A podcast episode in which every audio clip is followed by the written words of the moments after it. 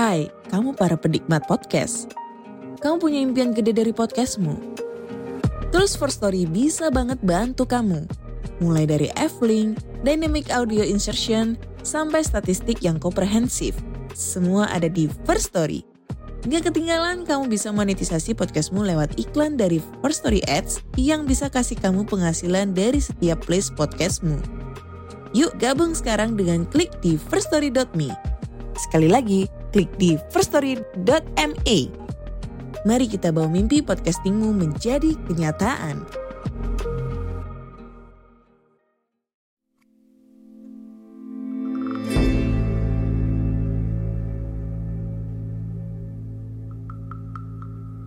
Assalamualaikum warahmatullahi wabarakatuh. Jumpa lagi di Nyeritain Horor Podcast. Seperti biasa, pada kesempatan kali ini aku akan menceritakan kisah horor yang sudah dikirimkan oleh teman-teman kita. Dan tentunya, setiap kisahnya akan membuat bulu kuduk merinding. Sebelum mulai cerita, aku mau ngucapin terima kasih buat teman-teman yang udah follow podcast ini dan setia mendengarkan setiap kisah dari Nyeritain Horor. Seperti apa kisahnya? Stay tune.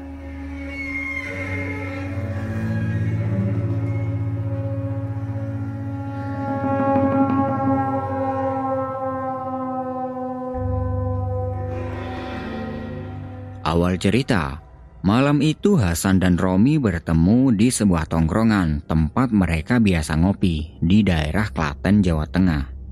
Di situ mereka membahas rencana pendakian yang beberapa hari sebelumnya sudah mereka rencanakan. Oh iya, mereka berdua ini bisa dibilang masih pemula dalam hal pendakian.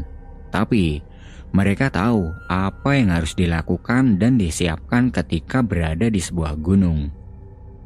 Setelah cukup membahas rencana pendakian yang akan dilakukan dua hari ke depan, mereka pulang dari tongkrongannya itu.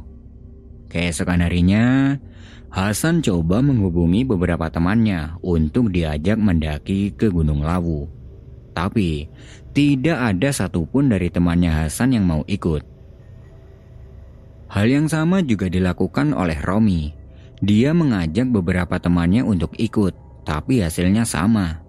Tidak ada satupun dari temannya Romi yang mau ikut.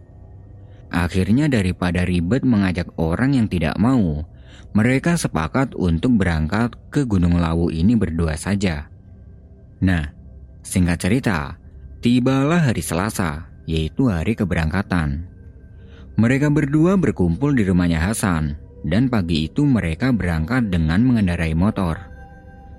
Setelah menempuh kurang lebih 1,5 jam perjalanan, sampailah mereka di daerah Karanganyar, di rumah kakaknya Hasan. Jadi Hasan ini punya kakak perempuan yang sudah menikah dan sekarang tinggal di daerah Karanganyar. Di situ mereka istirahat dulu untuk makan dan belanja logistik. Setelah selesai dengan semua itu, mereka berpamitan dengan kakaknya Hasan untuk melanjutkan perjalanan menuju ke base camp Gunung Lawu via Candi Ceto. Oh iya, ini baru pertama kalinya mereka mendaki ke Gunung Lawu dan langsung melalui Candi Ceto. Kenapa tidak memilih jalur Cemoro Sewu atau Cemoro Kandang? Kan jalur itu lebih banyak dilalui pendaki dan juga rame. Karena letak basecamp Gunung Lawu via Candi Ceto ini jaraknya tidak jauh dari tempat tinggal kakaknya Hasan. Hanya kurang lebih 45 menit kalau dari rumahnya kakaknya Hasan itu. Selain itu, Tujuan mereka agar nanti setelah naik gunung mereka bisa menginap di rumah kakaknya Hasan untuk istirahat. Di sisi lain, mereka berdua juga tidak mempercayai tentang hal-hal mistis karena bagi mereka adalah niat. Setelah menempuh kurang lebih 45 menit perjalanan, sampailah mereka di base camp Ceto. Sesampai di situ terlihat pendaki sangatlah sepi hanya ada beberapa saja, itu pun pendaki yang sudah turun.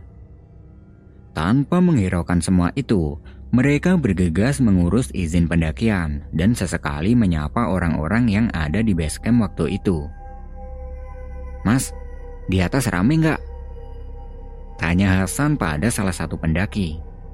Rame mas, di atas masih banyak yang belum turun. Jawab salah satu pendaki yang sudah turun. Mendengar jawaban itu, mereka sedikit lega karena setidaknya mereka tidak berdua nanti kalau udah di atas. Setelah selesai mengurus izin, mereka memulai pendakiannya tepat pada jam 2 siang. Di awal-awal perjalanan, mereka takjub dengan pemandangan candi yang bersejarah. Dan tidak tahu kenapa, melihat candi itu bulu kuduk Hasan tiba-tiba berdiri. Rasanya ada hawa yang berbeda di tempat itu. Hasan tidak menghiraukan semua itu. Dia terus saja berjalan di belakang Romi setelah menempuh kurang lebih satu jam perjalanan, sampailah mereka di pos satu. Sesampai di situ mereka break untuk berunding. Kita bermalam di mana, Rom? Tanya Hasan. Jalan aja dulu, ntar kalau sekiranya udah capek baru kita bermalam. Gimana? Kata Romi. Hasan menyetujui usul Romi. Di sisi lain, di pos 1 itu mereka masih dalam keadaan fit alias belum begitu capek. Jadi di situ mereka hanya sekedar minum dan merokok, kemudian kembali melanjutkan perjalanannya. Di perjalanan menuju ke pos 2 itu, sayup-sayup Hasan mendengar ada suara azan. Awalnya Hasan mengira mungkin itu memang azan asar dari bawah. Tapi setelah didengar lebih jelas lagi, Ternyata suara itu bukan berasal dari bawah, melainkan dari atas. Mengetahui kalau ternyata suara azan itu bersumber dari arah atas, Hasan kaget. Dia berpikir, apa mungkin di atas ada musola ya? Hasan pun berpikir seperti itu, karena memang sebelumnya dia belum pernah mendaki ke sini. Di pertengahan jalan menuju ke pos 2 itu tiba-tiba kakinya Romi kram hingga memaksa mereka untuk berhenti sebentar di pinggir jalur. Sambil berhenti Hasan membantu Romi untuk melemaskan otot kakinya. Setelah dirasa udah cukup membaik, Hasan bilang pada Romi. Tahan ya Rom, pos 2 udah sebentar lagi kok. Kita istirahat di sana aja. Sambil berusaha berdiri, Romi bilang pada Hasan. So tahu, Tahu dari mana kalau pos 2 udah deket? Hasan bilang seperti itu karena sebelumnya dia mendengar ada suara azan dari atas. Dan mungkin suara azan itu berasal dari pos 2. Setelah kakinya Romi sudah cukup membaik, mereka kembali melanjutkan perjalanan dengan pelan. Singkat cerita, sampailah mereka di pos 2 kurang lebih jam 5 sore. Sesampai di pos 2, suasana terlihat sangat sepi. Tidak ada satu pendaki pun di situ. Karena hari sudah sore dan untuk menghindari perjalanan malam, mereka memutuskan untuk bermalam di pos 2 saja. Mereka mendirikan tenda di depan bangunan kayu, tepat di bawah pohon yang cukup besar. Setelah tenda sudah didirikan, mereka mengeluarkan kompor untuk membuat kopi sambil menunggu malam tiba. Ketika sedang asik minum kopi sambil merokok, Hasan teringat dengan suara azan yang tadi didengarnya. Tadi Hasan mengira kalau suara azan itu mungkin berasal dari pos 2 ini. Dan mungkin di pos 2 ini ada musolahnya. Tapi setelah mereka sampai di pos 2 itu ternyata tidak ada musola yang dilihatnya. Jangankan musola, orang lain pun tidak ada. Di sini Hasan berpikir, kalau di pos 2 nggak ada orang, terus yang azan tadi siapa? Hasan tidak begitu memikirkan hal ini semakin jauh. Dia mengira mungkin suara azan tadi memang dari bawah, dari pemukiman warga. Ketika sedang memikirkan hal itu, tiba-tiba sayup-sayup suara azan itu terdengar lagi dari arah atas. Mendengar itu, Hasan bilang pada Romi, Eh, Rom, diam dulu, dengerin. Dengar suara azan gak? Mendengar itu, Romi langsung diam dan coba mendengarkan apa yang dikatakan Hasan. Tapi, sama sekali Romi tidak mendengar ada suara azan. Yang dia dengar hanyalah suara angin yang berhembus di hutan. Suara angin kalisan, Mana mungkin suara azan kedengaran sampai ke sini? Jawab Romi. Ketika sedang membahas soal itu, dari atas terlihat ada satu orang yang sedang turun. Tanpa berhenti di pos 2, orang itu bilang ke mereka berdua. Mas, jangan camp di sini. Kesannya nggak sopan. Mendengar ucapan dari orang tadi, mereka berdua berpikir, apa maksud perkataan orang itu dan kenapa mereka tidak boleh camp di pos 2. Hasan sedikit takut mendengar perkataan orang tadi hingga dia mengajak Romi untuk meninggalkan pos 2. Tapi Romi menegaskan pada Hasan, Gak apa-apa San, tenang aja. Yang penting niatnya ke sini gak ada niatan jelek. Tidak lama setelah itu, ada dua orang lagi dari arah atas yang sedang turun. Sesampainya dua orang itu di pos 2, mereka menyapa Romi dan Hasan. Mau naik apa mau turun, Mas? Kami mau naik, Mas. Wah, kebetulan. Mumpung ada temannya, kita ikut bermalam di sini ya. Monggo, silakan. Dengan senang hati, Hasan dan Romi mempersilahkan dua pendaki itu untuk ikut bermalam di pos 2. Lalu Hasan bertanya pada dua pendaki itu.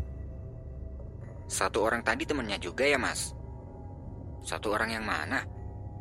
Tadi ada satu orang yang jalan turun. Oh bukan mas, kita dari atas cuma berdua. Di atas sepi banget, makanya kami mau turun aja. Hasan dan Romi kemudian membantu dua pendaki itu untuk mendirikan tenda. Sambil mendirikan tenda, mereka ngobrol mulai dari berkenalan hingga bertanya tempat tinggal. Setelah tenda sudah berdiri, mereka lanjut nongkrong sambil masak makanan. Nah, tepat masuk waktu Isya, suara azan itu sayup-sayup terdengar lagi di telinganya Hasan. Dan itu terdengar dari arah atas. Ini sudah ketiga kalinya Spontan Hasan bertanya pada dua pendaki yang ikut camp itu. Mas, di atas ada musolanya nggak? Kalau musola nggak ada mas, tapi kalau mau sholat bisa pakai matras buat alas. Jawab salah satu pendaki itu. Mendengar jawaban itu Hasan terdiam. Sebenarnya, dia sudah berpikir kalau suara azan yang didengarnya sejak tadi itu adalah gaib. Tapi Hasan berusaha untuk tidak berpikir ke sana dulu. Dia menganggap mungkin itu memang suara azan dari bawah dan suaranya itu memantul hingga terdengar seperti di atas. Karena malam semakin larut dan udara juga semakin dingin, mereka memutuskan untuk istirahat ke dalam tendanya masing-masing. Nah, malam itu ketika sedang tidur, Tiba-tiba Hasan merasa antara mimpi dan nyata. Jadi, waktu itu dia sedang berdiri di depan sebuah bangunan yang terbuat dari batu bata kuno. Dan di belakang bangunan itu ada sebuah pohon yang cukup besar yang menjulang tinggi. Melihat semua itu Hasan heran, dia sedang berada di mana. Dia berjalan mendekati bangunan kuno itu setelah didekati, dia melihat-lihat keadaan sekitar. Dan seketika itu Hasan ingat sesuatu. Bahwa di tempat dia berdiri itu adalah tempat di mana dia mendirikan tenda di pos 2. Hasan semakin mendekat ke bangunan kuno itu. Sesampai di situ, dia melihat temannya yang bernama Romi sedang tidur di halaman bangunan kuno tersebut. Lalu, Tiba-tiba dari belakang datanglah seorang laki-laki tua bersorban. Dan orang tersebut mengajak Hasan untuk berjalan meninggalkan bangunan kuno itu. Tanpa ada rasa takut dan tanpa ingin tahu mau ke mana, Hasan ikut berjalan bersama laki-laki bersorban itu. Setelah cukup jauh berjalan, tibalah dia di sebuah perkampungan di antara perbukitan yang cukup tinggi. Kebanyakan rumah dan penduduknya terbuat dari kayu, dan kendaraan yang digunakan di perkampungan itu adalah kuda. Jadi, sering kali dia melihat orang mengendarai kuda ke sana kemari. Sesampainya di perkampungan itu, Hasan tidak melihat keberadaan laki-laki bersorban tadi. Kemudian, Hasan berjalan menyusuri perkampungan itu. Dan ketika sedang berjalan itu, ada satu orang laki-laki yang menawarinya untuk mampir di rumahnya. Tanpa keberatan, Hasan mampir ke salah satu rumah kayu tersebut. Sesamanya di situ, pemilik rumah memberi Hasan air minum dari kendi kecil. Setelah meminum air dari kendi itu, laki-laki itu bertanya pada Hasan, Kowe teko ngendi le? Mrene karo sopo? Kamu dari mana nak? Ke sini sama siapa? Saya tadi sama kakek-kakek bersorban putih, Pak. Tapi sekarang saya tidak tahu dia di mana. Ya wis, dintekno sik banyune ben seger. Ya udah, dihabisin dulu airnya biar seger. Setelah menghabiskan air dari kendi itu, dari kejauhan Hasan melihat laki-laki bersorban putih tadi. Dia sedang melambaikan tangannya kepada Hasan, seolah-olah sedang memanggil Hasan.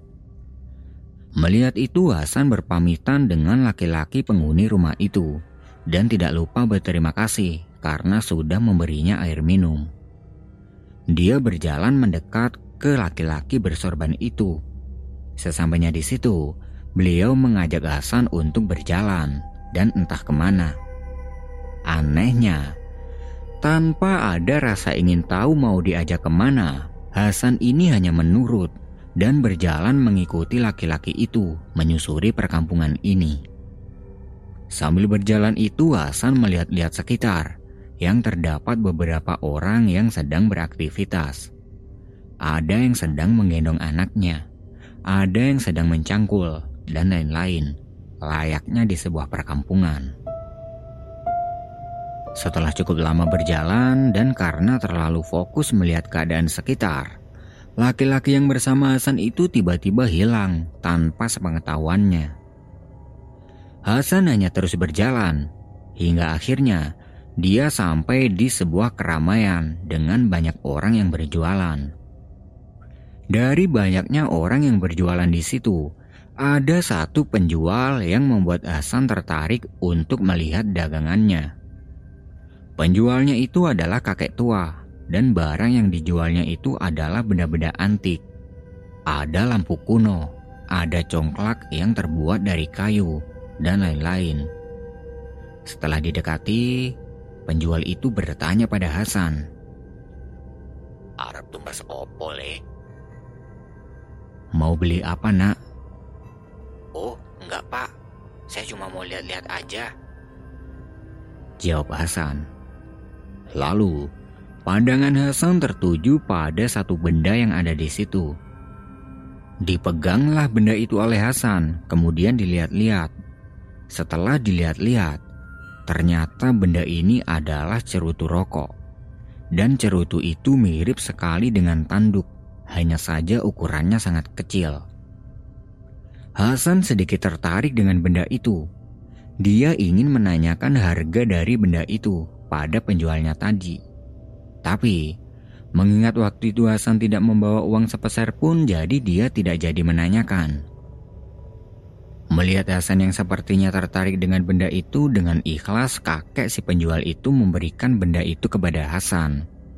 Tapi Hasan menolak karena dia merasa tidak pantas menerima pemberian itu. Hasan mengembalikan cerutu rokok itu ke tempatnya. Kemudian dia meninggalkan kakek itu dan dagangannya.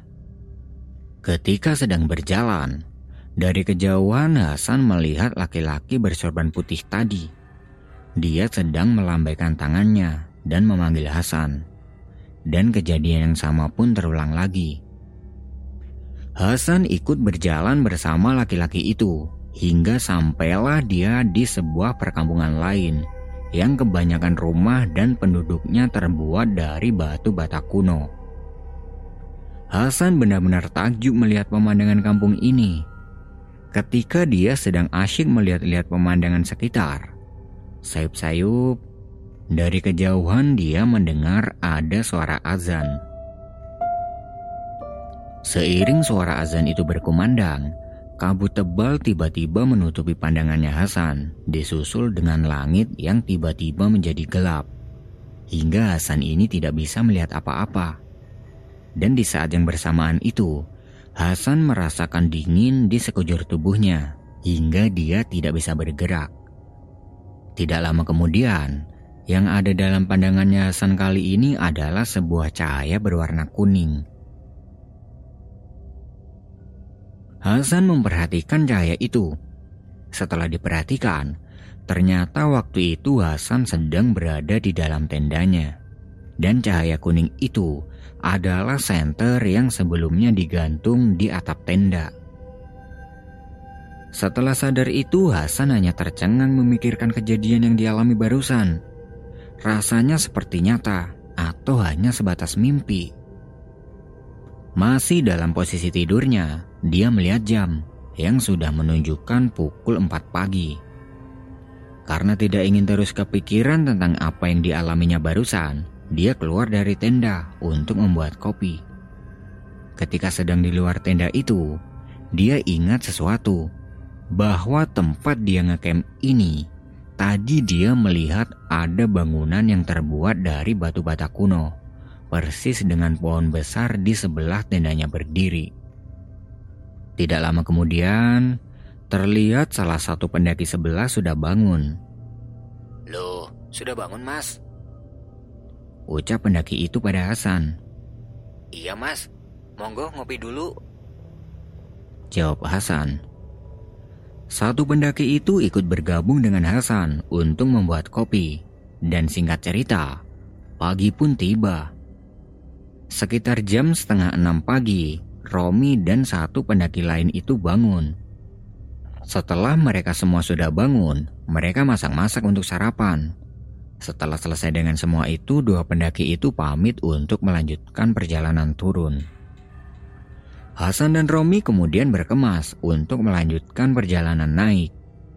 Ketika akan berjalan meninggalkan pos 2, Hasan teringat lagi tentang kejadian yang semalam dialaminya. Dan Hasan menganggapnya mungkin itu hanyalah mimpi. Perjalanan kembali dilanjutkan sekitar pukul 7 pagi. Pos demi pos mereka lewati hingga sampailah mereka di area yang dinamakan bulak peperangan. Sesampai di bulak peperangan, Hasan tersentak karena sepertinya dia sudah pernah berada di sini sebelumnya. Hasan yang sudah melupakan tentang mimpinya semalam sesampai di bulak peperangan itu dia teringat lagi bahwa ini adalah sebuah perkampungan dengan rumah kayu. Tapi yang terlihat sekarang tempat ini hanyalah berupa tanah kosong. Ketika sedang berjalan melewati area itu, di pertengahan dia ingat lagi bahwa di titik ini dia ditawari laki-laki untuk mampir dan memberinya air minum. Melihat Hasan yang sepertinya gelisah, Romi bertanya, San, kamu kenapa? Kok kelihatan bingung gitu? Eh, bapak apa Rom? Keren aja tempat ini. Jawab Hasan yang tidak ingin mengatakan apa yang dirasakan itu kepada Romi. Singkat cerita, sampailah mereka di Gupakan Menjangan kurang lebih pukul 4 sore. Sesampai di situ terlihat sangatlah sepi, tidak ada satu pendaki lain pun yang ngecamp. Di situ mereka istirahat. Sambil merokok, mereka berunding mau bermalam di sini atau bagaimana. Melihat waktu itu digupakan menjangan sangat sepi, Hasan memberi saran agar berjalan lagi saja menuju ke Argo Dalam dan bermalam di sana. Karena menurut Hasan, di Argo Dalam mereka bisa bertemu dengan pendaki lain. Mendengar saran dari Hasan itu, Romi bertanya, Kamu tahu dari mana kalau dari Argo Dalam rame? Ya, feeling aja sih. Hasan memberi saran seperti itu karena sebelumnya di dalam mimpinya itu di sana adalah sebuah perkampungan. Jadi kemungkinan di sana akan ada banyak orang. Mengingat hari masih sore, akhirnya mereka memutuskan untuk lanjut berjalan lagi menuju ke Argo Dalam sebelum gelap. Di perjalanan menuju ke Argo Dalam itu, tepatnya di area Pasar Dieng. Hasan teringat lagi bahwa di dalam pandangannya sebelumnya, tempat ini ramai oleh penjual. Dan di tempat ini, Hasan sempat ditawari cerutu oleh orang tua penjual benda antik. Melihat semua kejadian ini, Hasan yakin kalau yang dilihatnya sebelumnya itu bukan mimpi, tapi entah apa. Karena itu semua menggambarkan tempat yang sama. Singkat cerita, sampailah mereka di Argo Dalam tepat masuk waktu maghrib. Mereka segera mencari tempat untuk mendirikan tendanya, karena malam itu mereka akan bermalam di Argo Dalam. Dan malam itu, di Argo Dalam lumayan rame oleh pendaki lain. Karena pendaki yang naik via Cemoro Sewu dan Cemoro Kandang semuanya bisa bertemu di sini. Malam itu, di tenda Hasan coba menceritakan tentang apa yang dialaminya itu kepada Romi. Bahwasanya, selama dia berjalan hingga sampai di Argo Dalam ini dia sudah melihat gambarannya, tapi dari dimensi yang berbeda. Mendengar itu Romi antara percaya dan tidak, karena itu sangat tidak masuk akal. Jangankan Romi, Hasan sendiri pun yang mengalaminya antara percaya dan tidak. Tapi mau nggak percaya bagaimana, itu semua benar-benar terjadi. Bahwa apa yang dilihat Hasan itu menggambarkan tempat yang sama, hanya saja beda suasana. Akhirnya Romi memberi saran pada Hasan agar jangan terlalu memikirkan soal itu. Dan dia juga berharap agar tidak terjadi sesuatu selama berada di gunung ini. Malam itu mereka tidur dengan nyenyak. Dan singkat cerita, keesokan harinya sekitar jam 5 pagi mereka bangun untuk melanjutkan perjalanan menuju ke puncak Gunung Lawu. Sesampainya di puncak mereka sangat senang dengan pemandangan yang dilihatnya. Setelah puas berfoto-foto di puncak, mereka pun kembali turun ke Hargo Dalam. Nah, di perjalanan turun, dari atas Hasan bisa melihat Argo Dalam dan dia flashback lagi. Kalau itu semua persis dengan perkampungan yang terakhir dilihatnya, yaitu perkampungan yang kebanyakan bangunannya ini terbuat dari batu bata kuno.